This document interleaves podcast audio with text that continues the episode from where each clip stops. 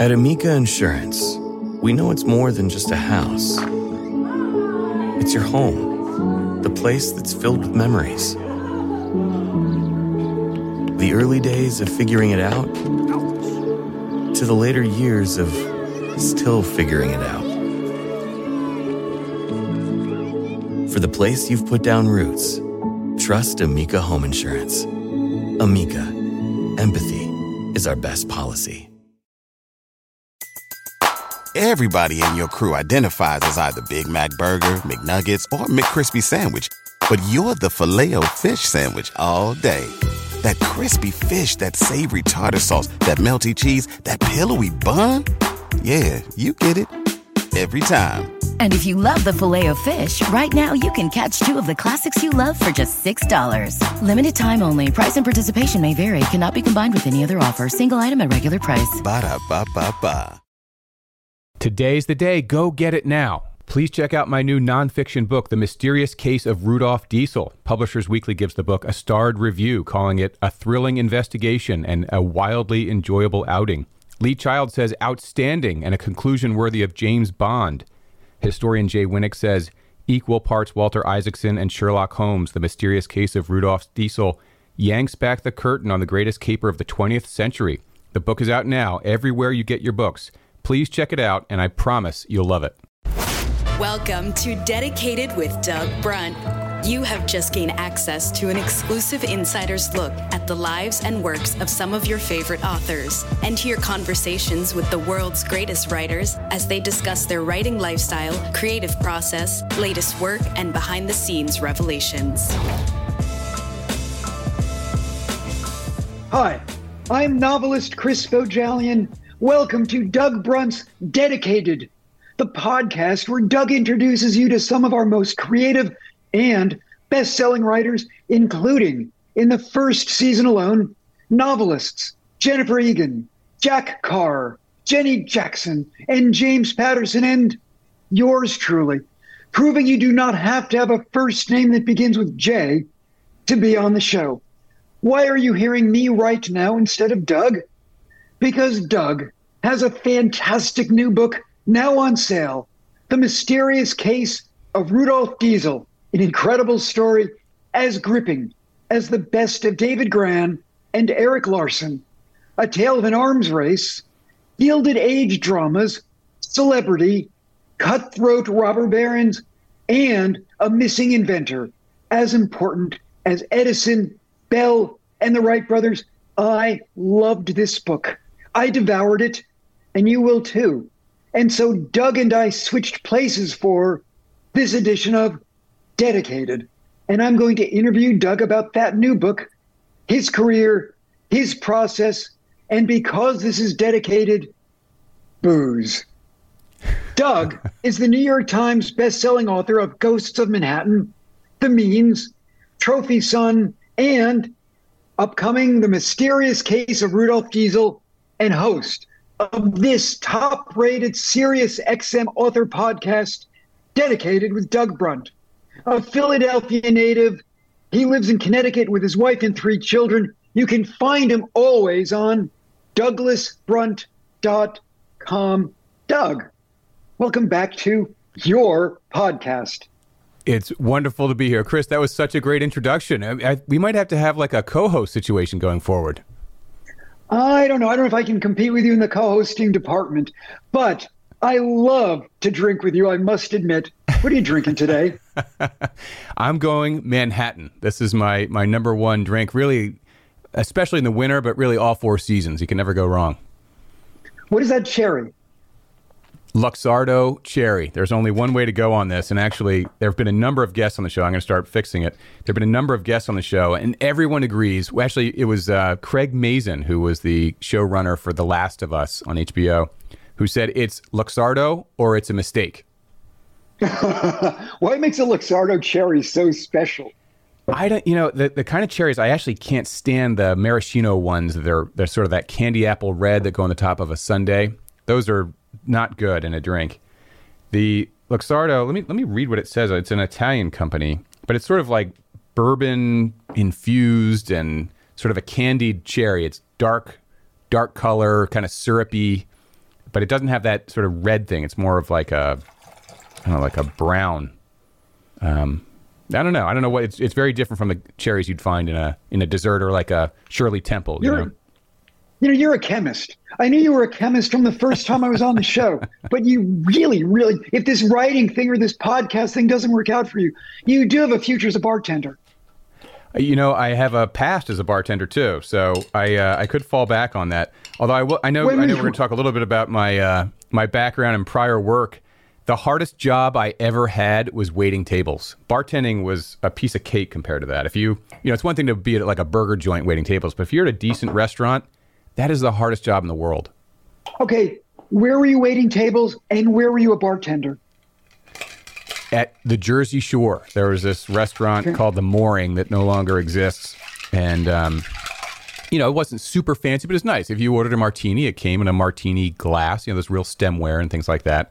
And so people would order martinis. I'd come out with nine martinis on a tray, and five out of ten times I would spill martinis all over whoever was ordering them. The other there were other waiters and waitresses there who were sort of because I had lied about having any waiting experience and that was obvious on day one. And so this team of waitresses and other other waiters would kind of help me out and get me through the day. But it was when I was in there, it was just a matter of survival, you know. Uh, and then I bartended Jersey. Shore as well. Yes, it was for me, especially you know the place where I bartended was a restaurant that would turn into a nightclub. So bartending for the restaurant hour was a little harder, but still easier than waiting tables. You know, you've got your sort of station where you can operate. And I wasn't running around with big trays of food and things like that. And then when it turned into the do the- nightclub, all I was doing was pouring Jaeger shots and opening beers for people, which is a piece of cake. Look at that. Could you do the Tom Cruise juggling thing behind the bar? I, if I flip this, it'll be a disaster. We'll, we'll ruin sound equipment. Okay, we won't flip it then. Okay, that is one pretty Manhattan. Cheers. Okay, Cheers, I'm drinking a Negroni. And my Great to Negroni see you, and thank you so much for doing this. oh my gosh, I love the book and it is wonderful to be with you. I mean, it's just a fantastic book. Okay, so I've got a Negroni, which matches it, yours. It is Barr Hill Gin, Vermont Vermouth from and um, Campari. So two thirds of this is from Vermont. By the way, the Barr Hill Gin you gave me as a gift, which was very generous. You brought in a bottle of Barr Hill Gin last time you were on. We, I've gone through it, and a second bottle as well. It's terrific. Thank you. Thank you. It is good. Vermont does many things well, and we've discovered we are really good with distilleries. We are really good with spirits. Who knew? So, okay, so when you were a bartender, when you were waiting tables, were you writing on the side, post college, post grad school? This was during college and maybe one year after. I was not really writing then, uh, but I was always reading a lot. When I grew up, I was that pretty nerdy kid, and I was, you know, if I was down at the beach, I was the one kid who was pretty happy with a rainy beach day. Everyone else wants to run around and go on the ocean, which I also love that stuff too. But if it rained, I loved it because there was this little library in the beach town, and I would go there and read or, or get a book. And when I was a little older, I was also into Dungeons and Dragons, which reinforces my nerd theory. But a couple friends of mine and I would go play Dungeons and Dragons in this little spot in that library too on a rainy day. And so always a reader, a bit of a, an experimental writer, but I never got an MFA or or studied writing in a serious way. Were you reading mostly novels? So my progression goes Frog and Toad into Hardy Boys into Tolkien, and I had a big Ludlum and uh, Hemingway phase around the same time. Ludlum and Hemingway, I'd kind of alternate between the two, and Sure. then read a, a fair amount of nonfiction as well. I always knew you as a novelist until I met you in person when we were at the Sirius studio and you told me all about Rudolf Diesel. I mean, I knew you from Ghosts of Manhattan. I knew, you know, as a novelist. When did you know you wanted, or when did you start writing? Because your your first job when you weren't a bartender wasn't novelist. That's right. I, I worked a little bit in finance, and then I got into tech and uh, and well, sort of the investing side, investing in tech, and then I joined a company in an operational role. So rather than investing in companies, I went in and was president and CEO of a tech company, and I ran that for a while and loved it. You know, I think entrepreneurship and writing have some overlap. You know, you you create the next page, the next chapter of the company each day. And then there are things that don't overlap at all. Like, you know, managing a team, uh, working with a board and investors, and there's a lot of things that I was okay at, pretty good at, but didn't love that increasingly took up so much of my time. And um, one of the things that I have loved about writing is I do embrace my alone time. I love when I go start my writing day. It's time to be by myself and to think and be creative. And where and was the is, tech uh, company located? I mean, I know it it was, was- international, but where was the main office? Main office was Palm Beach Gardens, Florida. But I never lived there full time. I was in New York, so I'd fly down on a Monday morning. I'd stay there till either Thursday night or Friday morning and fly back. And I would do that at least every other week, sometimes more. But we also had a London office, and I was out in San Francisco a lot, so it was a ton of travel. And after doing that for a while, I was really getting ground down. And I remember talking to my wife. We were strolling the kids in Central Park, and she was saying, "You seem, you know, so short-tempered and sort of burnt out." And I, uh, you know, she was, of course, right. And I cannot time, see you short tempered. oh, thank you. You know, that's because I generally have a, a Manhattan in one hand, which keeps me happy. And, um, but I was, I was telling her that, you know, all the travel really was wearing us down. We just had kids, and I, I was feeling less happy in the role. And at that time, because I'd been traveling so much and spending so much time on planes or in airport terminals waiting to get on the plane, that I had, uh, while I previously had spent a lot of the time reading, I had gotten this idea to start writing, but not as a not with a thought that it would be a career or even something that would see the light of day ever. I hadn't even shown it to her. Uh, it was just fun. It was like Okay, goofing was, around with. were you writing what would become your remarkable first novel, Ghosts of Manhattan? That's right. It was it was the very rough first draft of Ghosts of Manhattan.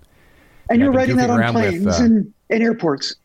Yes, yeah, a weird. wi- And I think many people have this story of having, you know, written something while they were commuting to their their day job. And I know writing for you came as a second career. You had you were a big Yeah. ad ad industry guy. Grisham was writing a lot of his first books on trains going to work as a lawyer and things like that. So it was that same thing. I was writing on planes and airport terminals and you know with bourbon or coffee stains on yellow legal pads as I'm going through pages and pages.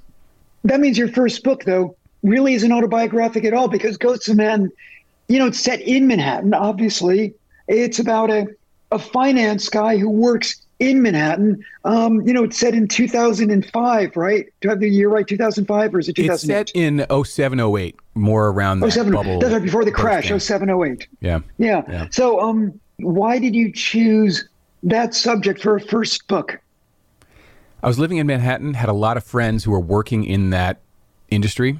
Some of what led to that bubble, a lot of what led to that bubble was the credit default swaps and the derivatives that were being traded out of Merrill Lynch and other places like Merrill. And I, I knew a lot of folks working there.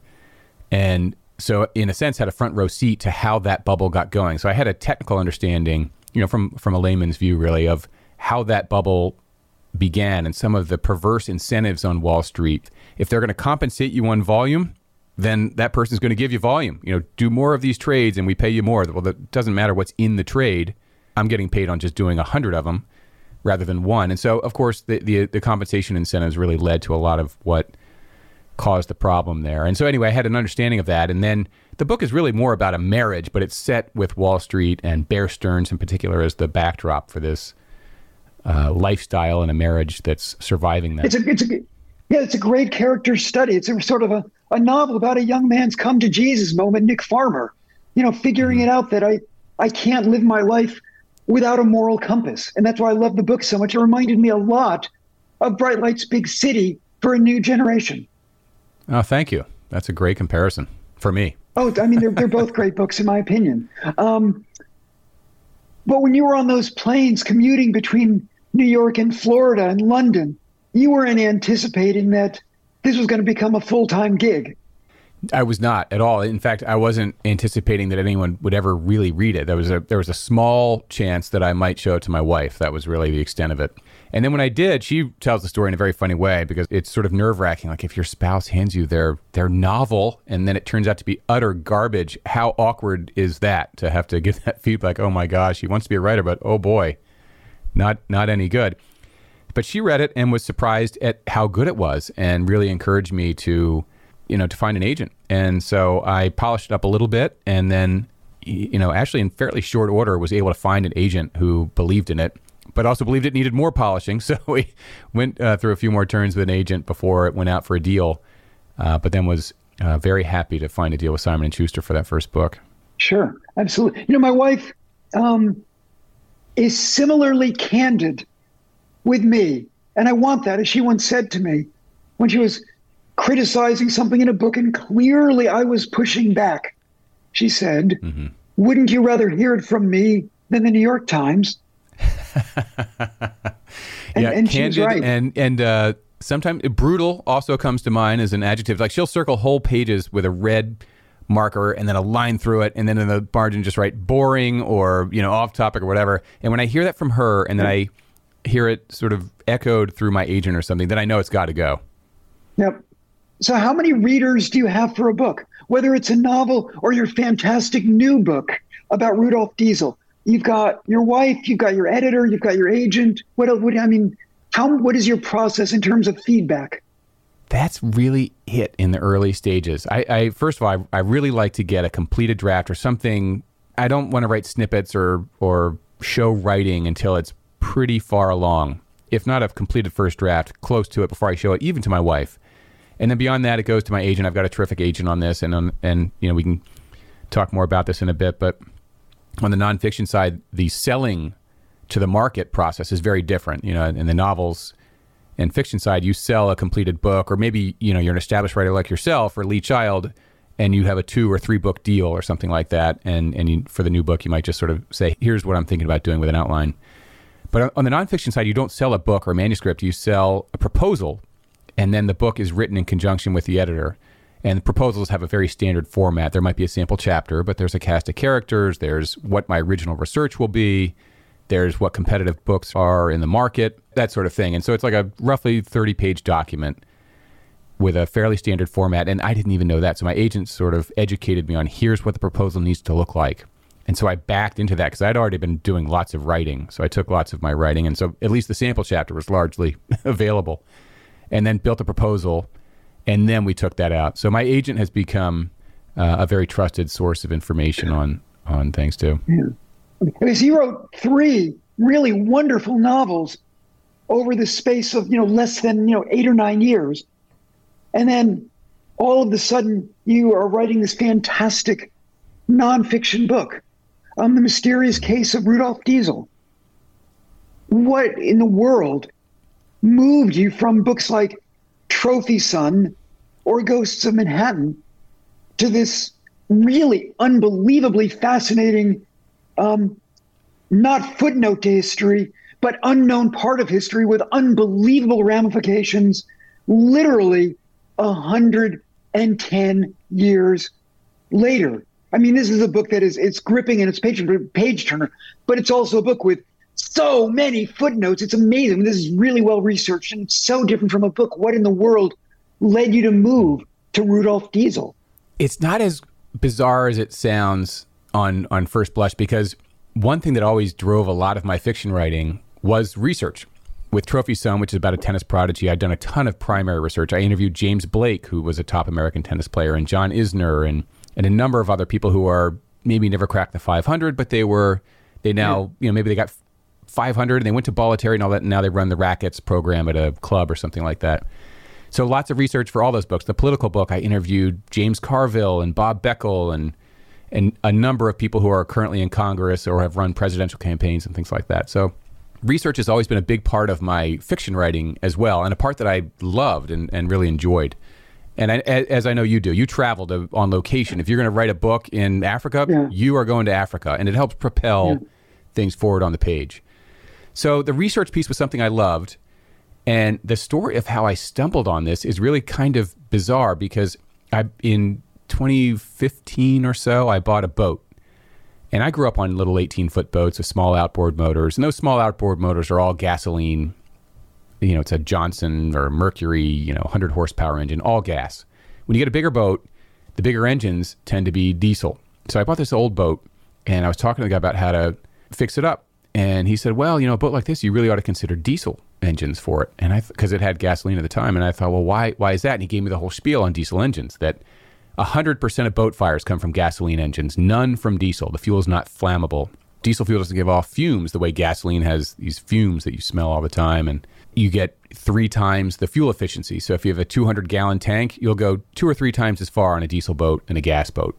So I thought, well, that's great. So I did repower to diesel and made you know other fix ups to the boat. And then later, as a novelist, was I don't know if you ever do this, but I was sort of goofing around online looking for ideas that may or may not inspire a story. I was in between books, and I came across this list of mysterious disappearances at sea, and down the list was Rudolf Diesel. Straight out of the Hardy Boys. Diesel. That's how little I knew about the engine. I didn't know there was a Rudolf Diesel who invented it. I just always ha- have seen Diesel, and it's now mistakenly spelled with a lowercase d, which I, you know, I that would never have stopped me either. I see lowercase d Diesel all the time, but it's Rudolf Diesel. It's a name. It's it's mistakenly spelled with a lowercase d. So I went down this thing, and it turns out it is the person connected to the agent engines. He did invent it. He first showed it to the world in 1897 and went through this crazy disappearance story that was like on a you know web blog. Okay, take us back in time. 110 years ago, it's September 29th, 1913. What happens? Oh, no, no, well, well, what, what you reveal might have happened, but what does the world think happens? What the way that's a that's a great catch because we don't want to give away the the conclusion oh. of the book is is sort of mind blowing and um, has been supported by former CIA, former UK special ops, and and someone like has even sort of found some archival stuff that is like we can't, you know. Anyways, it's it has a, a conclusion that we should not yet reveal because it's it's a bit mind blowing. But in 1913, September 29th, Rudolf Diesel boards a passenger ferry in Belgium on his way to Great Britain. And so he's traveling across the North Sea on an overnight passenger ferry and he disappears in the night. So in the morning, he's supposed to go to breakfast at 6 a.m. He's not there. They search his stateroom and he's not there. They hold the ship at sea. They search the ship. All they find are his hat and his coat by the rail at the stern of the ship, sort of seemingly marking where he must have gone over the rail into the sea in the night. And so people are wondering, well, did he fall overboard? But it was a very calm night. The seas were calm. There was no wind. It's not like he got washed over. And so the prevailing theory is suicide, that he got up in the night and he jumped off the ship. But there's also speculation in the media immediately. And again, as you were pointed out, Diesel at the time was a huge celebrity. He was up there with Ford, Tesla, Edison. You know, he's one of the biggest in the world. Marconi, yeah. And he's really been scrubbed from history. And, and as this book shows, deliberately scrubbed from history. But at the time, he was a huge name. And so newspapers all across the world, from the New York Times all through Western Europe out to Russia, were remarking on this weird disappearance of the celebrity Rudolf Diesel.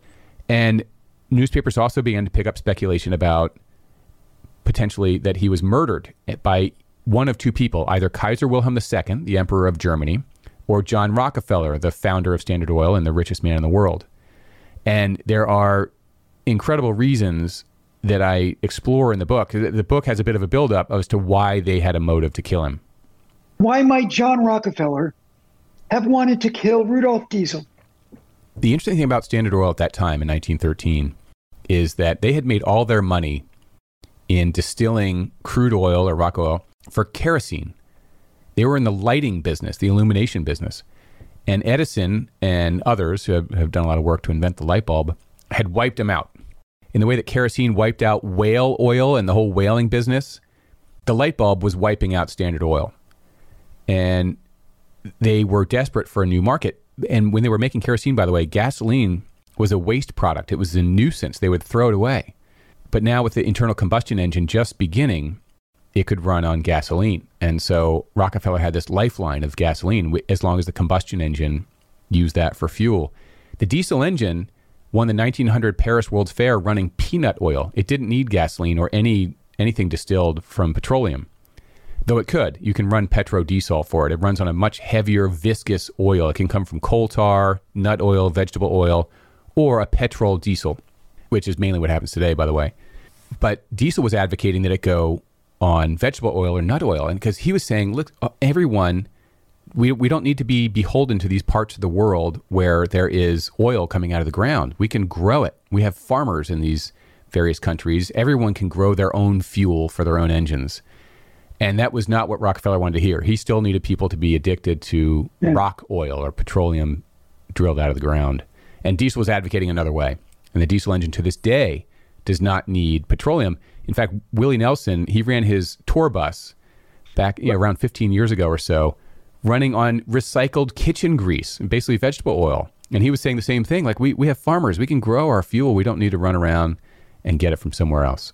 So that's, that, that was, he was, diesel may represent a major threat to Rockefeller. And in 1913, when I was reading your, your remarkable book, one of the parallels I thought was imagine a more popular version of Elon Musk disappearing, just mm-hmm. not appearing in London when he's supposed to be there. And the world wonders was he murdered? Was it suicide? Did he was he washed overboard? What happened to Elon Musk? That's kind of I got the sense of what it was like in 1913 when Rudolf Diesel never appeared in London. That's right. It was a huge deal. I mean, of course, we don't have the instantaneous thing of social media, but the newspaper coverage, if you follow it over that two weeks, and as you know, World War One started less than a year later, so a lot of this just got completely paved over. But if you look at the newspaper coverage, and I spent eons in old archives of the you know the microfiche newspaper stuff from that period, there was so much crazy reporting and conflicting reporting, witness testimony from crew members of the passenger ferry all of it was just nuts. But every newspaper was staying on the beat with daily updates. And you know, not to give up too much of the story, but you know, there they, there's rumors of corpses and all sorts of crazy stuff that was really never reconciled until now. We often find out later that our um, our most revered scientists and inventors have feet of clay. Edison, for example, Ford, but not Diesel. Diesel in your book feels really special to me.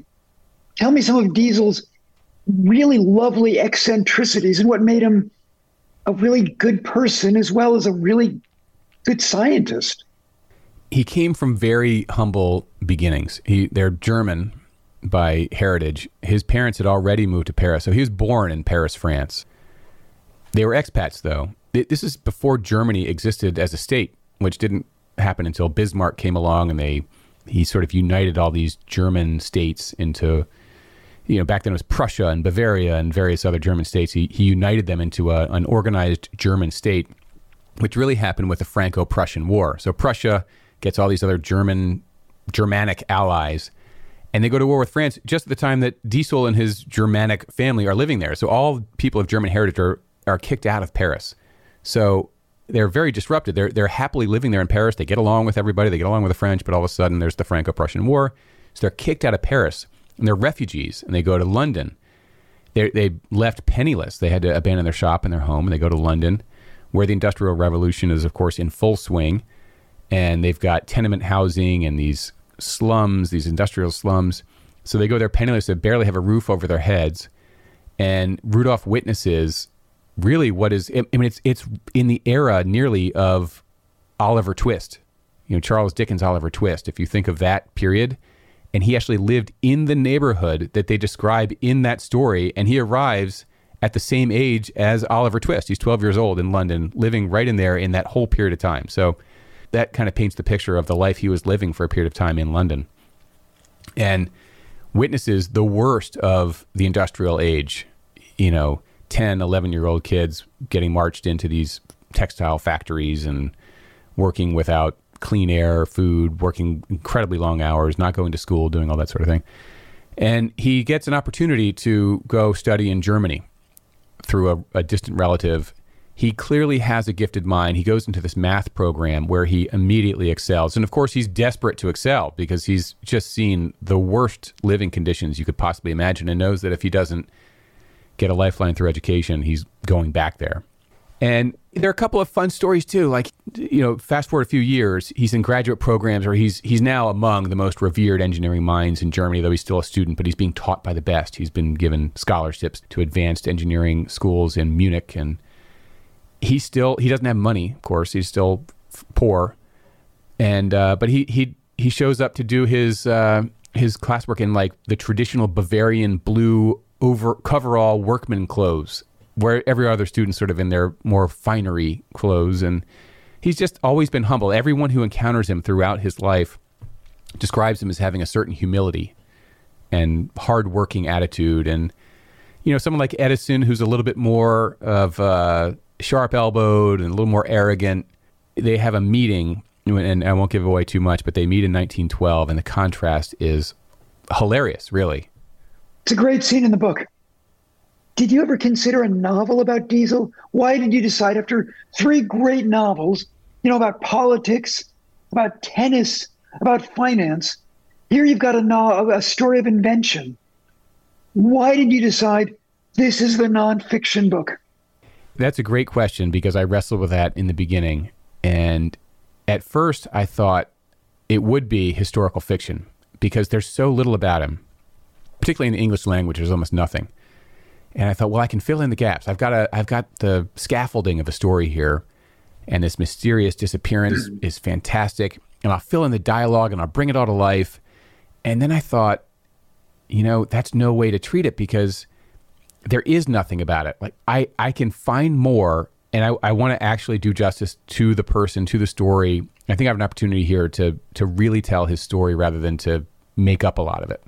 You know, there there was something that I could unearth. And I had a real belief about what happened early on, even before I'd found tons of research that supported the conclusion. And uh, so I thought, well, let me let me just see what I can unearth. And then I got into archives, and some of this was during COVID, so I had to make friends in archives in Germany and things like that, where they would they would copy things and send it to me. And the more I found, the more aha. Once I had had thought about what might have happened, I sort of tested my conclusion against further evidence. So I, I tested my theory against further, and every once in a while I'd, I'd find more and more and more. I'm like, everything supported. Th- there's so many holes in the other theories. And as I found more evidence in archives and things that had been overlooked, everything pointed more and more and more and more to this conclusion. And so I thought, I've got to do this as nonfiction. And then fast forward two years, I found troves of information in different archives where it was very clear.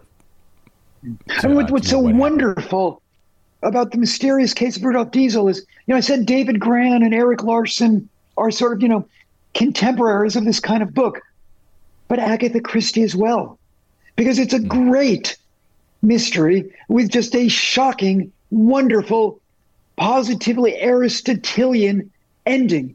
You think to yourself, that's utterly surprising, but it couldn't have ended any other way, which is the perfect kind of ending, according to Aristotle. We're going to take a short break and we'll be right back.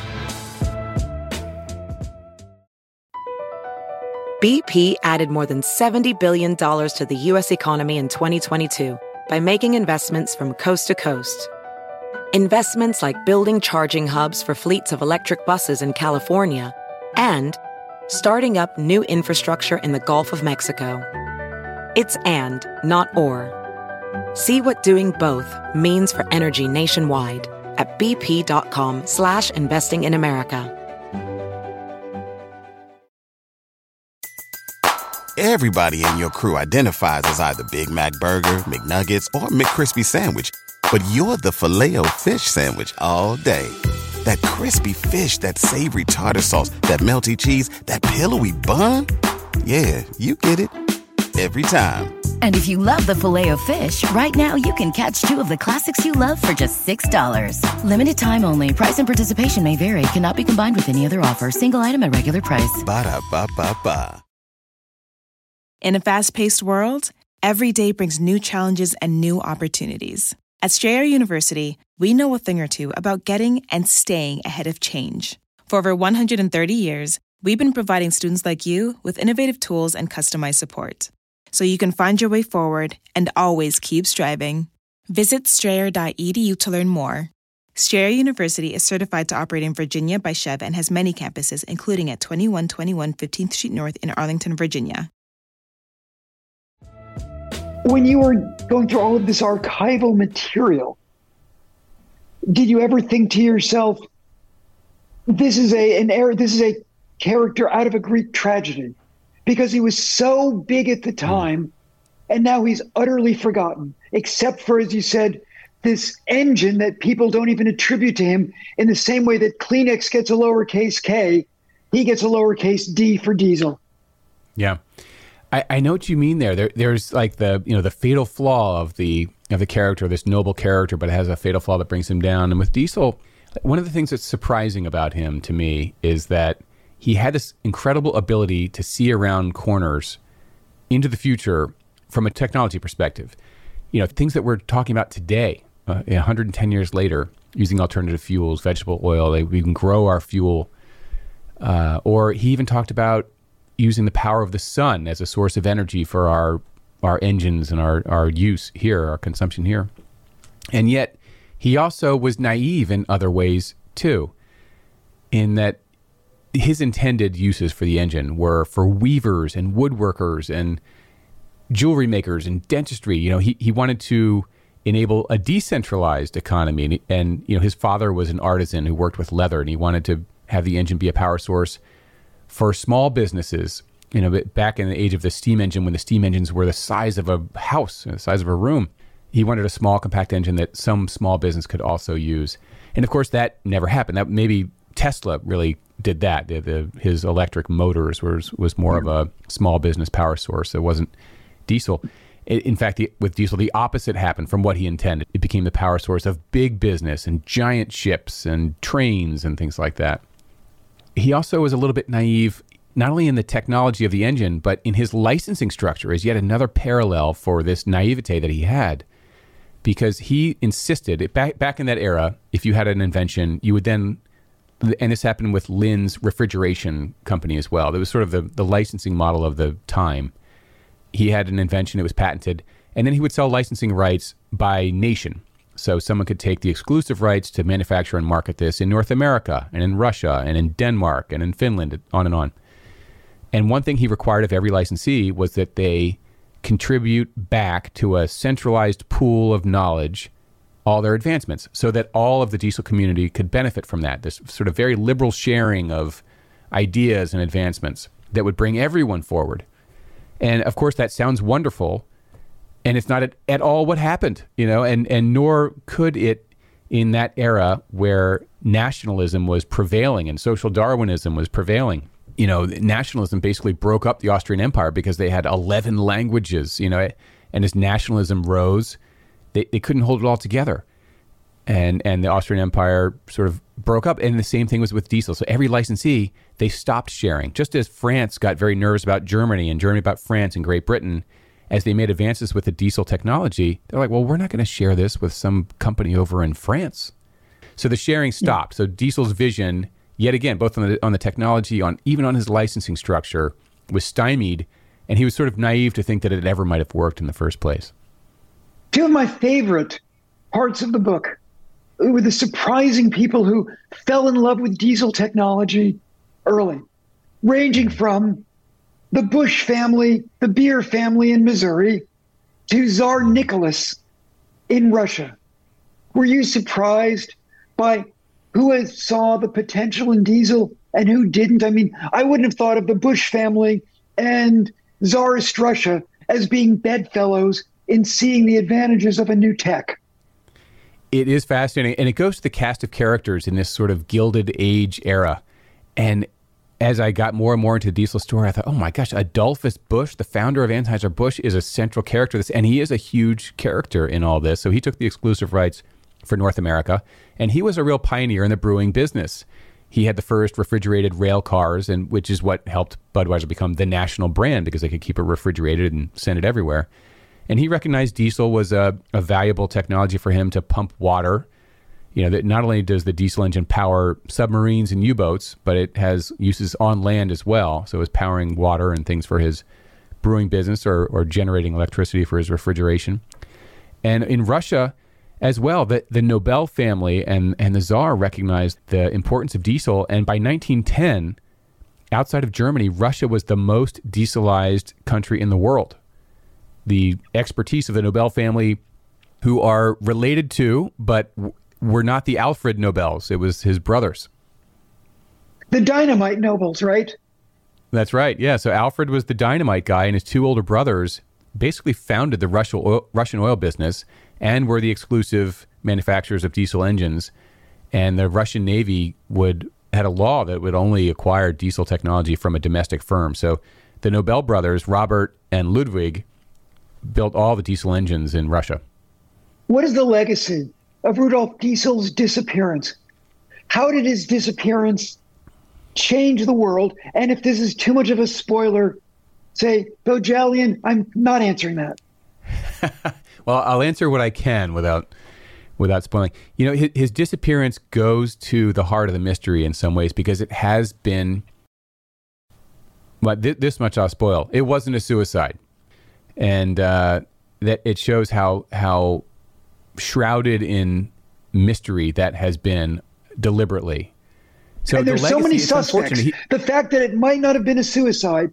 One of the reasons why I love this book is there are so many interesting possible suspects, which is why it is such a great Agatha Christie history. Yeah. yeah. Yeah, and and in the end because you know, Encyclopedia Britannica and and every other biographer of Diesel has presumed suicide, the deficit of appreciation for Rudolf Diesel is massive. People again, the lowercase d, they don't recognize that there was a man who did this. He should be up there with Marconi, Bell, Edison, Ford, and he's not. Most people don't even know there was a Rudolf Diesel. They just think diesel engine and that's the end of it. So the legacy of the man is really underappreciated. The legacy of the engine, Wait. of course, we're still in the middle of it. It's too early for the legacy of the engine because even today, more than 100 years later, imagine a pineapple growing in a in a tropical region. Every bit of heavy machinery farm equipment to grow that pineapple is diesel powered. It then gets put on a truck. Anything larger than a passenger car is diesel powered. It then goes to port where a crane, diesel powered, lifts it onto a ship. 100% of cargo ships in the world run on diesel. It goes across the ocean, goes into port, again lifted off onto a truck, onto a train. 100% of trains, diesel powered. It goes into some place where it's refrigerated. The refrigeration is probably powered by diesel. Nothing moves, even today, without diesel. You know, I was reading the book, I kept thinking of two filmmakers Christopher Nolan, and I'd not yet seen Oppenheimer, but I'd seen the Oppenheimer trailers, and James Cameron and Titanic for very different reasons. But how would Titanic, the movie, have been different if there'd been diesel engines? Right, right.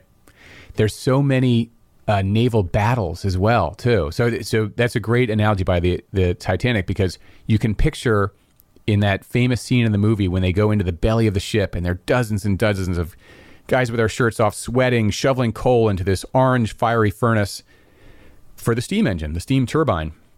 Because that relies on steam technology, which is coal burning this giant vat full of water, like literally a pot on a stove, but massive needs to boil water to generate steam to move the parts of the engine.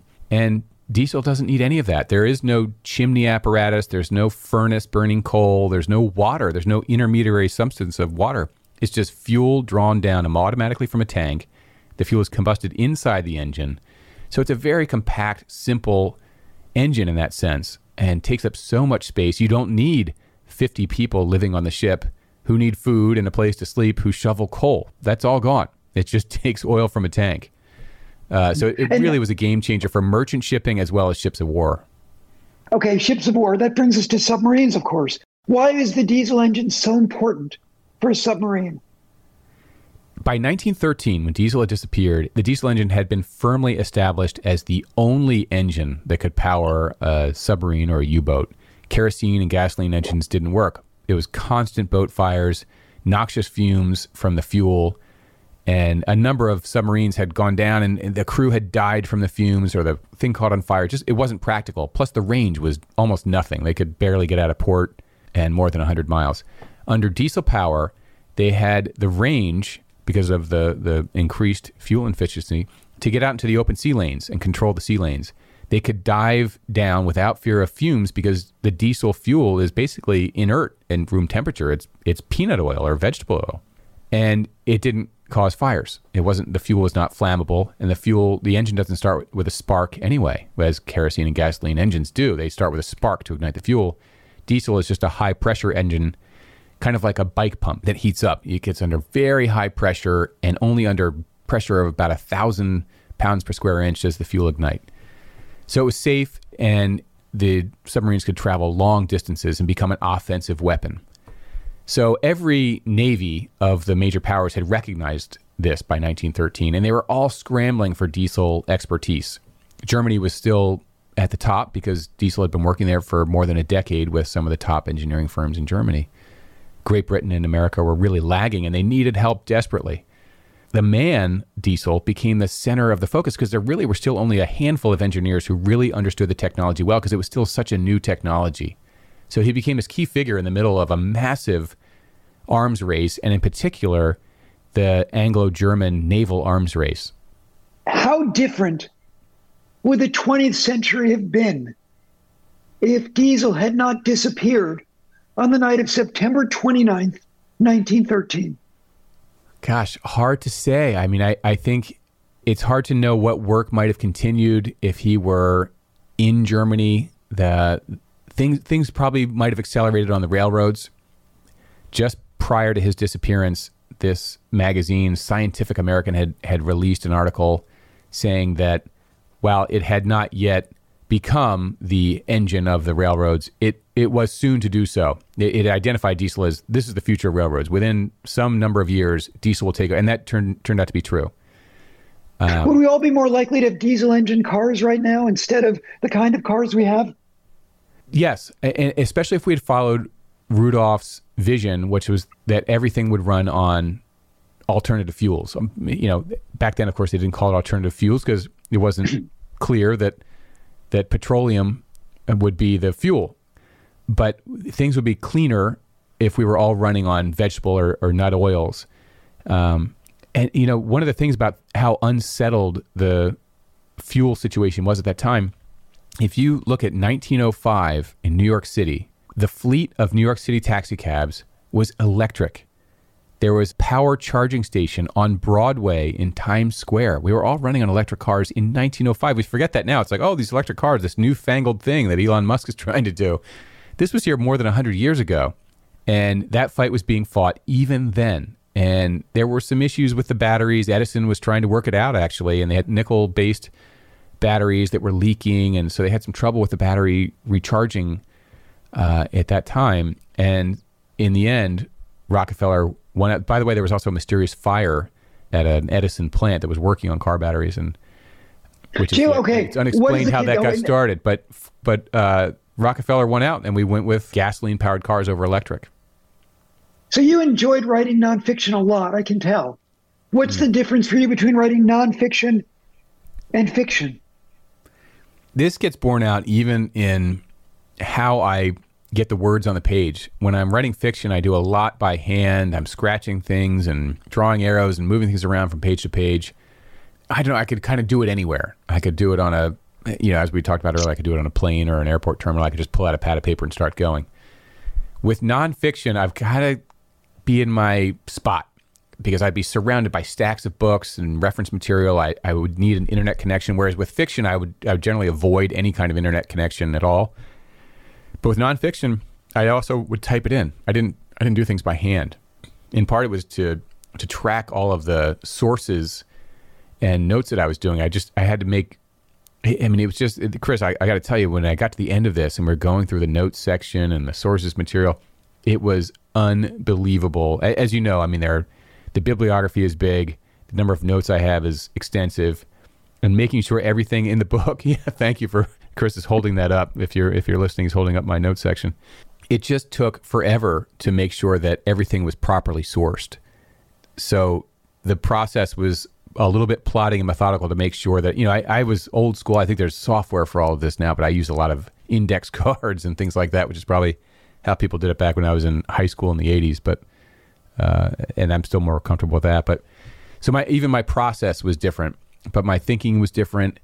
But it, it was also like it was it was the most fun to have that sort of the nerdy side of Indiana Jones. You know, not the not the whip, but like the classroom version. And you'd find some piece of information and you'd think, "Oh my gosh, this is huge!" And anyone else on the planet might read this and think, "Whatever."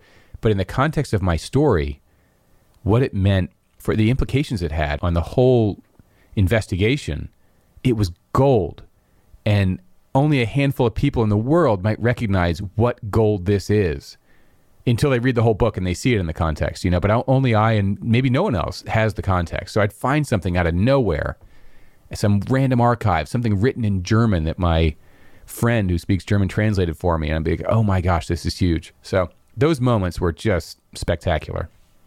As a novelist, I find nonfiction, writing nonfiction, intimidating as hell. As a novelist, I can just make stuff up. But you can't with this book. Were you intimidated? I was a little bit, but I was just so in love that I it all everything overcame it. And I you know, I, I know why you say that and I know what you mean because I think we're all intimidated by the things that we don't do as well as somebody else. You know, I have friends in real estate finance and they'll pull up a spreadsheet that does all this stuff. I'm like, oh my God, how do you do that? Like they'll they'll be able to find the error in some spreadsheet in an Excel code thing. And I'm like, he's like, I just sort of have a sense that there's an error in here, and I kind of know where it is, and it's like a, a sixth sense of how to how to navigate through Excel. and I, yeah. I think you know you've got a gift, and I, I just think that uh, as you dive into it, the the mystery of it, you know. So my agent he helped me write this proposal for nonfiction, and as I got more into it, I had just found something that was special and that I fell in love with, and I couldn't wait to get back to it every morning.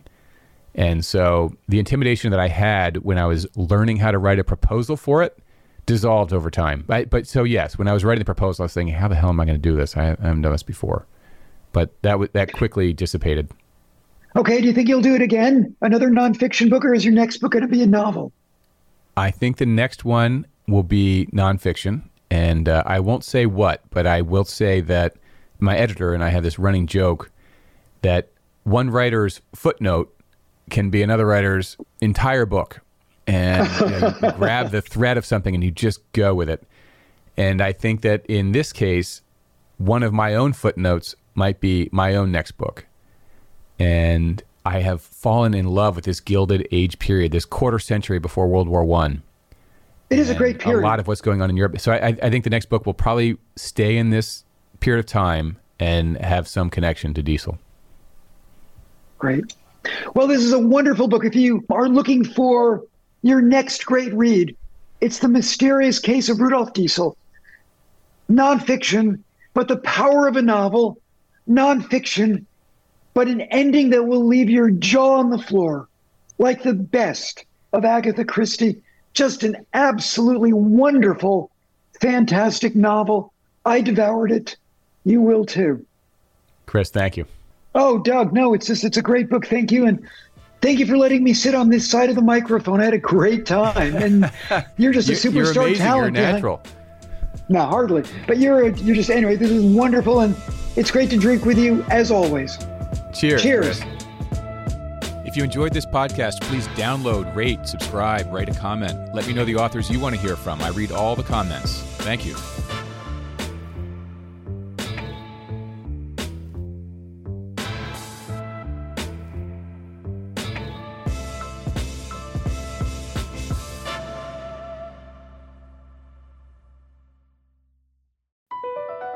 BP added more than $70 billion to the U.S. economy in 2022.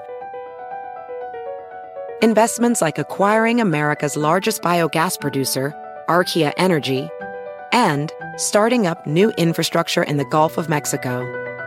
It's and, not or. See what doing both means for energy nationwide at bp.com slash investing in America.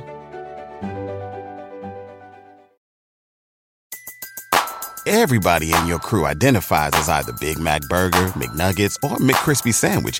But you're the filet fish Sandwich all day. That crispy fish, that savory tartar sauce, that melty cheese, that pillowy bun. Yeah, you get it. Every time. And if you love the filet of fish, right now you can catch two of the classics you love for just $6. Limited time only. Price and participation may vary. Cannot be combined with any other offer. Single item at regular price. Ba da ba ba ba.